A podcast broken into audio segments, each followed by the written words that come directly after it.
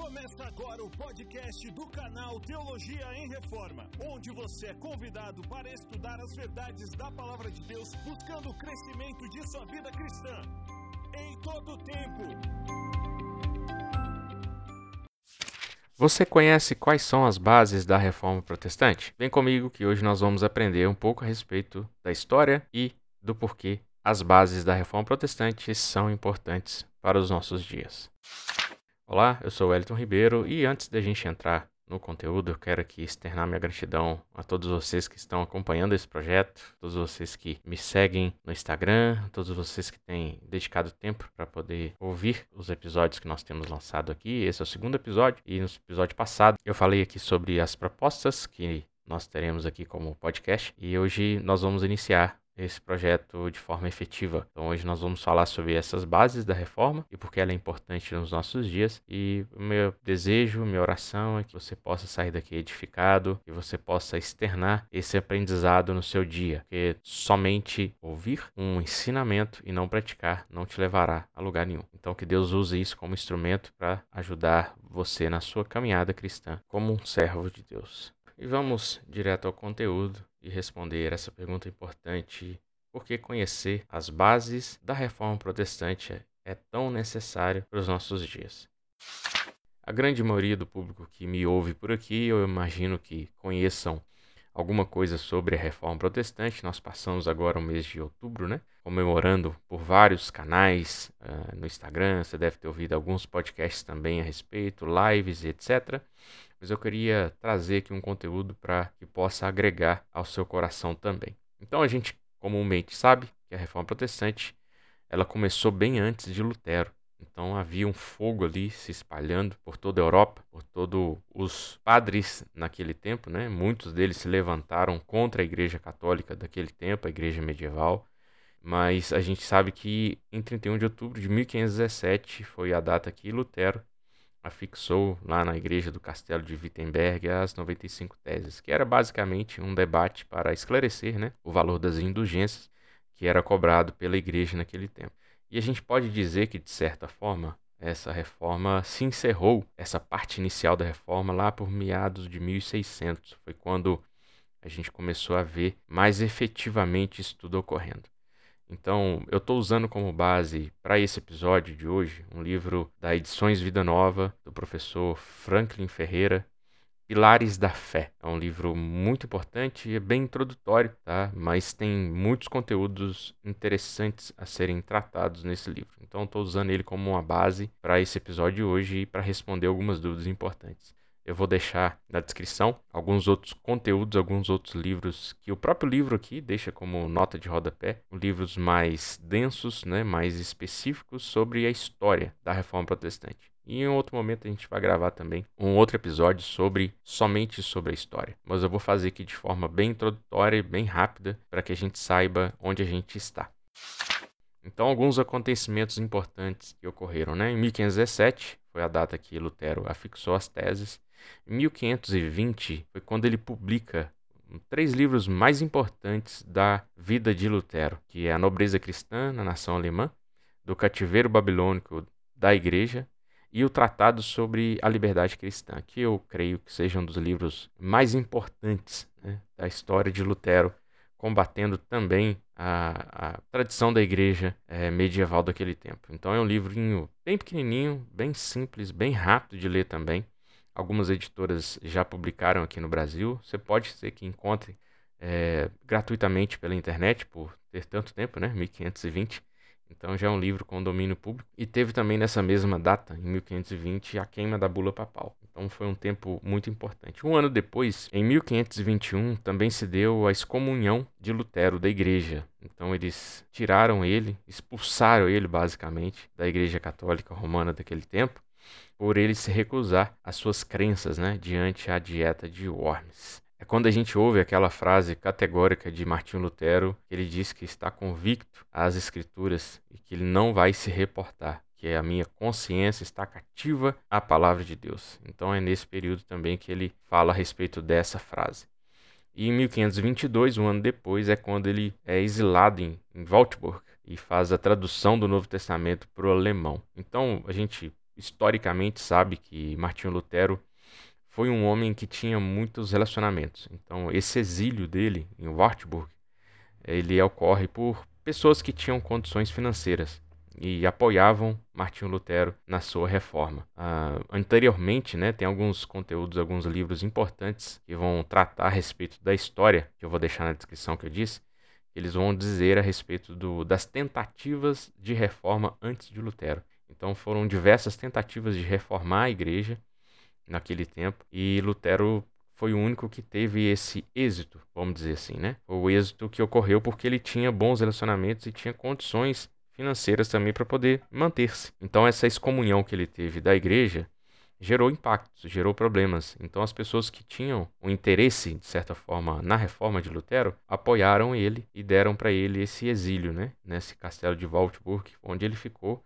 exilado, escondido, né, entre aspas, e foi onde ele teve tempo de debruçar mais no estudo da palavra de Deus. Então, é nesse período também que ocorre a tradução dele para o alemão do Novo Testamento e tem aquela passagem histórica que você deve conhecer que ele fala a respeito do livro de Tiago, a respeito da fé e obras, né? Então ele vai questionar um pouco a respeito da inspiração do livro de Tiago. Então, historicamente, a gente sabe isso. E, pulando aqui um pouco mais a história, a primeira igreja, a primeira cidade, na verdade, a aderir à reforma ocorre em 1523, mas não é com Lutero, é com Zwinglio.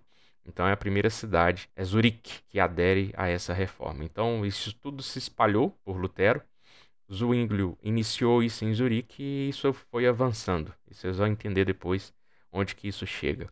E 1536 é quando é publicada a primeira edição das Institutas da Religião Cristã de João Calvino. E no mesmo período também a Dinamarca e a Noruega também já adotam a reforma também. Então teve algumas outras cidades anteriormente a isso, né? Em 1527 Henrique VIII é, adota a reforma na Suécia por busca, né? é uma história interessante de Henrique VIII, né? Ele busca a anulação do seu casamento com Catarina de Aragão e o Papa negou. Então, de certa forma, onde inicia-se ali, né, a, a igreja é, anglicana cabeça da igreja naquele tempo, ele se auto-intitulou como, entre aspas, né? Os anglicanos usam muito, usam muito essa, essa perspectiva, mas é como se ele tivesse se levantado como um papa inglês, entre aspas. Aí os, os anglicanos que me perdoem aqui, mas é o que eu imagino que tenha ocorrido. Eu acredito que grande parte dos anglicanos também daquele tempo, né, criam dessa forma. Então ele usou esse artifício, né, que o Papa negou o pedido do seu anulamento, anulação de casamento e ele se auto-intitula em 1534 como um cabeça da igreja da Inglaterra. Então, de certa forma, também ele já estava aderido a essa reforma protestante.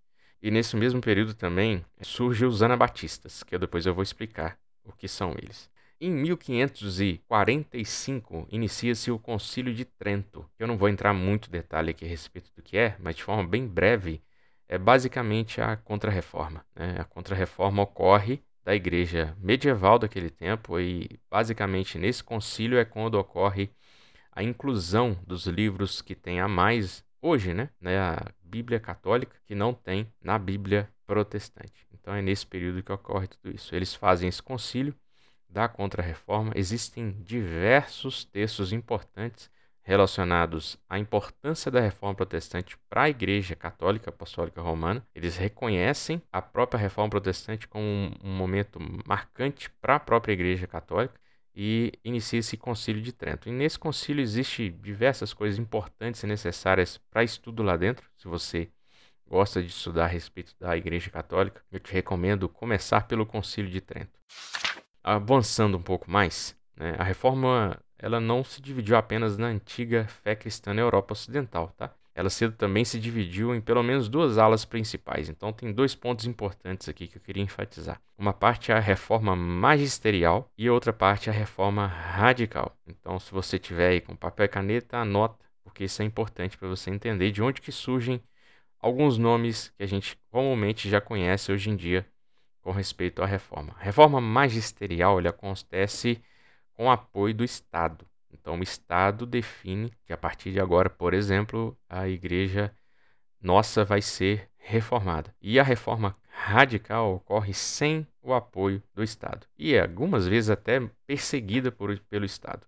A reforma magisterial são três movimentos dos reformadores: os evangélicos, vinculados lá a Martinho Lutero, a Melanchthon, etc., e os reformados, influenciados por Zwinglio, Martin Bucer, João Calvino, John Knox, todos esses precursores ali da reforma. E também os anglicanos, por Guilherme Tyndale, é, Cranmer né, e o Perkins. Então são os precursores ali que startaram a reforma magisterial, ou seja, todos esses nomes iniciaram de certa forma com apoio do Estado.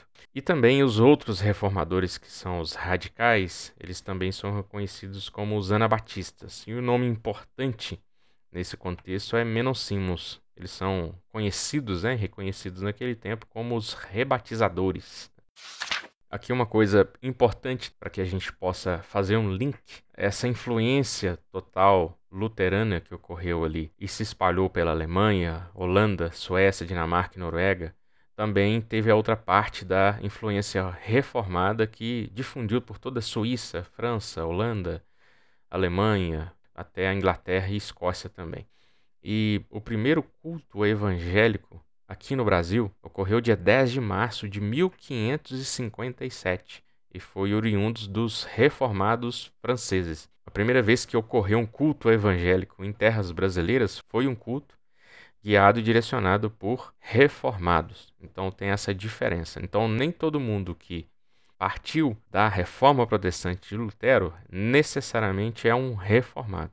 Então teve a influência da da igreja luterana, que iniciou-se por Lutero, e se espalhou pela Alemanha, Holanda, Suécia, Dinamarca e Noruega. E a influência da igreja reformada, ela se difundiu pela Suíça, França, Holanda, Alemanha, Hungria, Polônia, Inglaterra e Escócia. E lembrando bem que os nomes importantes, né, dos reformados são Zwinglio, Martin Bucer, Calvino, John Knox e diversos outros ali precursores. E uma outra parte importante também é que a influência anglicana não ficou só na Inglaterra, ela também chegou partes na Holanda, Suíça, Alemanha, na Áustria e também na Polônia, onde começou a ter algumas divisões de reformados anglicanos. Por isso que muita igreja anglicana hoje tem uma raiz reformada também, tá? Por essa influência que se espalhou, veio da Inglaterra também. E essa expressão calvinismo, de onde ela veio? A expressão calvinismo foi introduzida em 1552 por um pastor e teólogo luterano Joaquim Westphal, em Hamburgo. E essa fala era dita né, basicamente para poder referir-se aos conceitos teológicos que os reformadores suíços, né, influenciados por Calvino, utilizavam. Então, toda vez que alguém usava algum ensino teológico com base nas institutas, eles definiam essa pessoa como calvinista, obviamente. Olha o que, que diz Alistair McGrath. Ele diz: depois de sua introdução, rapidamente o termo passou a ser de uso geral dentro da igreja luterana. Então, isso foi mais utilizado dentro do contexto da igreja luterana. Essa introdução do termo calvinismo parece, portanto, ter sido uma tentativa de estigmatizar a teologia reformada, caracterizando como uma influência estrangeira na Alemanha. Então, isso tudo era muito mais desacreditada dentro do contexto da Alemanha naquele tempo pelos pastores da igreja luterana naquele local. E aí depois vem Calbart e afirma: o calvinismo é um conceito que devemos aos historiadores modernos. E a gente sabe que Calbart está ali no século XX, né? Um dos grandes teólogos que debateu muito com os liberais daquele tempo. Então Calbart já afirma isso agora no século XX, né? Então ele afirma que o calvinismo é um conceito que devemos aos historiadores modernos de hoje em dia. E porque quando a gente utiliza isso olhando para a igreja reformada no século XVI, eles jamais se denominaram naquele tempo como calvinistas, jamais. Isso hoje em dia que é utilizado. O McGrath diz mais uma vez, olha só, dadas essas associações polêmicas ao original dos termos calvinista, parece mais apropriado usar o termo reformado. Então, naquele tempo, era muito comum né, se utilizar desse termo reformado. E veja o que Alistair McGrath diz também em seu livro Origens Intelectuais da Reforma. Ele diz que, dadas essas associações polêmicas originais do termo calvinista, parece ser mais apropriado usar o termo reformado. Mas, basicamente, o, que é a reforma final? O que, que esse termo define? Basicamente, de forma bem simples, é rejeição de novidades. Se você for observar bem, tudo que a igreja medieval fez durante todo o período, desde o primeiro século até agora, no contexto da reforma protestante, que é o século XVI, tudo que eles fizeram foram criar novas doutrinas fora da Escritura. Ou seja, se não está nas Escrituras, não foi ensinado pelos apóstolos. Então a igreja deve ser uma igreja apostólica, nada mais do que isso. Deve ser uma igreja que se baseia nos ensinos dos apóstolos, nos ensinos daqueles que andaram e aprenderam e ensinaram juntamente com Cristo Jesus. Então, a igreja reformada buscou resgatar essas origens. Isso basicamente é o que define a reforma. E para reforçar, veja bem o que Lutero também diz a favor da doutrina correta. Veja o que Lutero afirma: Não estou preocupado com a vida, mas com as doutrinas. A vida má não causa grande dano a não ser a si mesmo. Mas o ensinamento errado é o maior mal desse mundo, porque leva multidões de almas ao inferno. Não estou preocupado se és bom ou mal, mas atacarei teu ensinamento venenoso e mentiroso que contradiz a palavra de Deus. Isso define muito bem quais foram as intenções de Lutero com relação à reforma protestante. Então, a gente vê algumas coisas importantes, que ele não estava preocupado com as pessoas, obviamente com ele mesmo também não, mas com o que era ensinado. Então, tudo que se ensina era a maior preocupação dele. Então, todos esses desvios que ocorreram da igreja medieval naquele tempo e anteriormente também era o que Lutero estava debatendo. Então, é muito comum a gente ouvir católicos hoje em dia é, falarem a respeito dessa reforma protestante e não superarem que ela ocorreu porque, basicamente, quando a gente está conversando com algum católico e eles, de certa forma, tentam ir contra a reforma, ir contra tudo o que ocorreu, o primeiro ponto importante que a gente deve ter em mente é que a reforma protestante não nasceu com a ideia de divisão. O que Lutero tentou fazer, tanto é que ele foi até as, o alto escalão da igreja naquele tempo para tentar debater as ideias e explicar tudo isso que eu acabei de ler nessa frase dele, que ele não está preocupado com a vida, mas com a doutrina, então a preocupação dele não era causar divisão na igreja. A intenção dele era que a igreja, por si só, totalmente, voltasse à raiz da palavra de Deus. Tanto que a Contra-Reforma, eles voltam os olhares para a palavra de Deus. Tanto é que eles incluem na Bíblia deles livros que, de certa forma, não totalmente,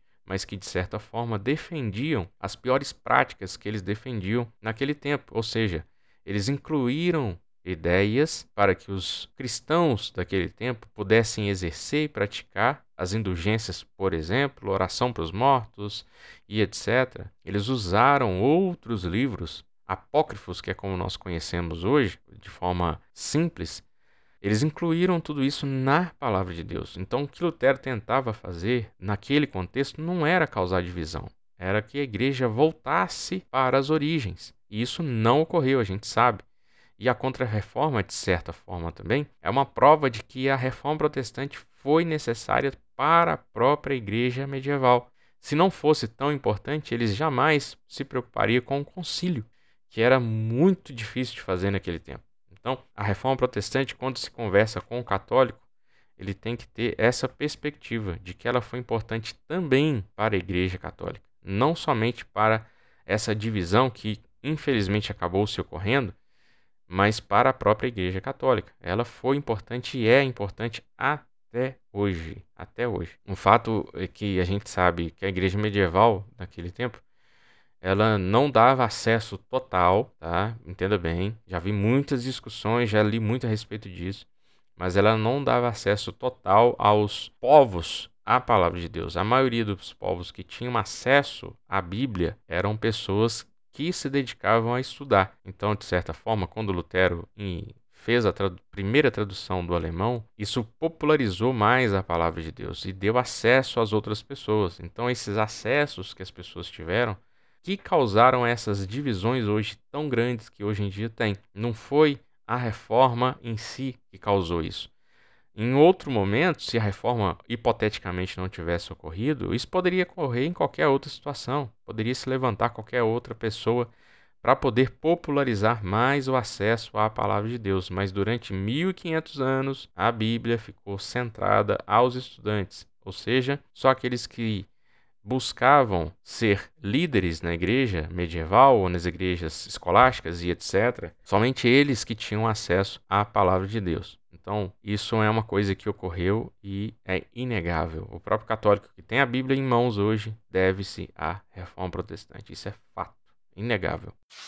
E por que que tudo isso é importante? A declaração de Cambridge, que ocorreu ali em 1996, entre os dias 17 e 20 de abril, foi basicamente uma reunião de mais de 100 delegados batistas, luteranos, presbiterianos, diversas é, tradições naquele tempo da Aliança dos Evangélicos Confessionais. Alguns nomes importantes dessa declaração de Cambridge foi David Wells e o tão conhecido hoje em dia no meio reformado o próprio Michael Horton.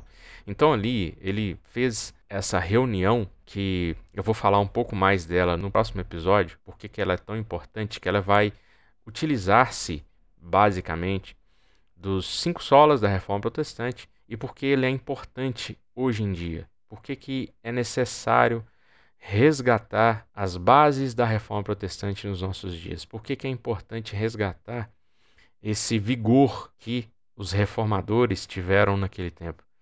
Porque a declaração basicamente é um chamado da igreja para arrependimento, para que a igreja se arrependa do seu mundanismo, porque as confissões das doutrinas evangélicas essenciais, muitas delas foram perdidas. Então, muito do que os reformadores lutaram com perdas irreparáveis naquele tempo, elas foram perdidas. Então, todo o contexto da apostolicidade da igreja, todo o contexto do, da importância de se ensinar as doutrinas dos apóstolos foram perdidas. Isso é muito complicado. Por isso que se levantou em 1996 essa aliança, essa reunião com esses grandes homens de Deus ali que foram guiados pelo Senhor. E agora, para a gente finalizar, eu vou explicar para vocês aqui um pouco a respeito dos cinco solas, de onde eles surgiram. E de onde surgiram os cinco solas? De onde surgiram esses cinco solas que a gente tão comumente ouve e conhece hoje em dia da Reforma Protestante. Por ali, por volta nos meados do século XX, eh, esses cinco solas apareceram de diversas formas por reformadores, mas não chegaram a ser é, conclusivos todos juntos naquele tempo. Em 1916, o Theodor Eglerter tratou juntamente pela primeira vez os temas somente a Escritura, que é o Sola Escritura, somente a graça e somente a fé. Então, sola scriptura, o sola gratia e sola fide em 1916.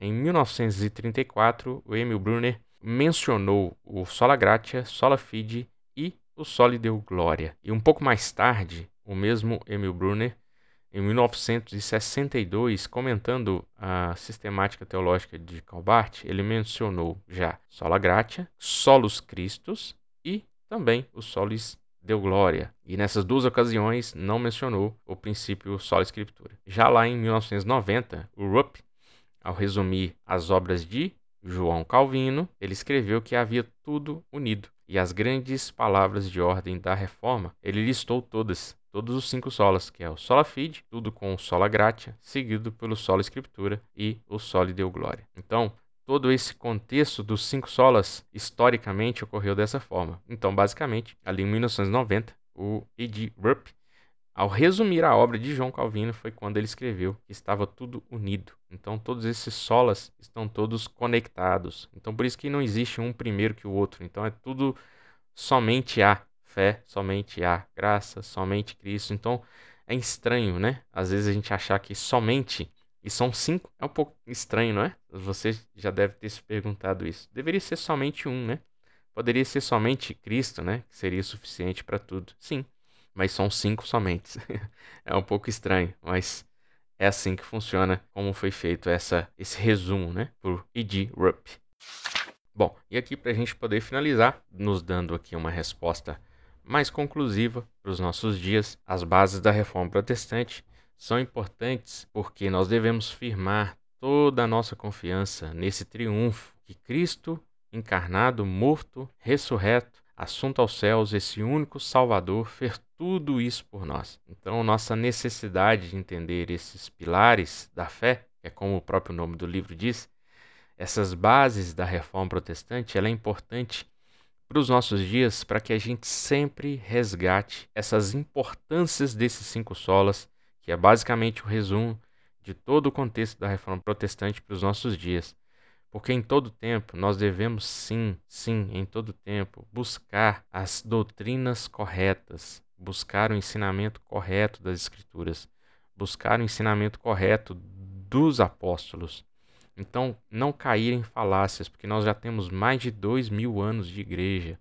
A reforma protestante nada mais, nada menos fez do, do, que resgatar a importância dos ensinos dos apóstolos. Então, tudo isso deve sim estar baseado nas Escrituras. Por isso que é necessário para os nossos dias, para o nosso tempo, conhecer as bases da reforma. Porque para você conhecer as bases da reforma, você vai ser direcionado diretamente para o contexto dos ensinos dos apóstolos. E também, de quebra, você acaba ganhando uma boa apologética com respeito aos ensinos errados da igreja medieval. Que, por incrível que pareça, infelizmente a gente vê eles ainda hoje. Não somente na igreja católica, mas infelizmente, em muitas igrejas neopentecostais, muitas igrejas perdidas nas suas próprias doutrinas e ensinos dos nossos dias. Então, absorve tudo isso conhecendo e entendendo as bases da reforma protestante. Então, se aprofunde nesses estudos, se aprofunde no conhecimento da palavra de Deus, porque isso vai te transformar, porque isso é a palavra de Deus, porque ela é viva e é eficaz. E somente esse evangelho verdadeiro que deve ser pregado, somente esse evangelho que é verdadeiro, que nos leva à obediência aos mandamentos do Senhor e que nos chama a viver a vida dele e para ele, em todo o tempo. Muito obrigado por estar aqui. Não esqueça de compartilhar esse podcast. Mande suas dúvidas aqui. Se você estiver ouvindo pelo Spotify, tem um pouquinho aqui abaixo um campinho para você colocar suas perguntas, para você votar aqui na enquete e para você também poder compartilhar em suas redes sociais. Então, eu queria te convidar a fazer algo diferente. Abra o seu Instagram, faça um vídeo rápido a respeito de o que você aprendeu nesse podcast de hoje e deixe linkado para que outras pessoas também sejam edificadas com o ensinamento desse podcast hoje. Que Deus abençoe sua vida, sua casa e sua família em nome de Jesus.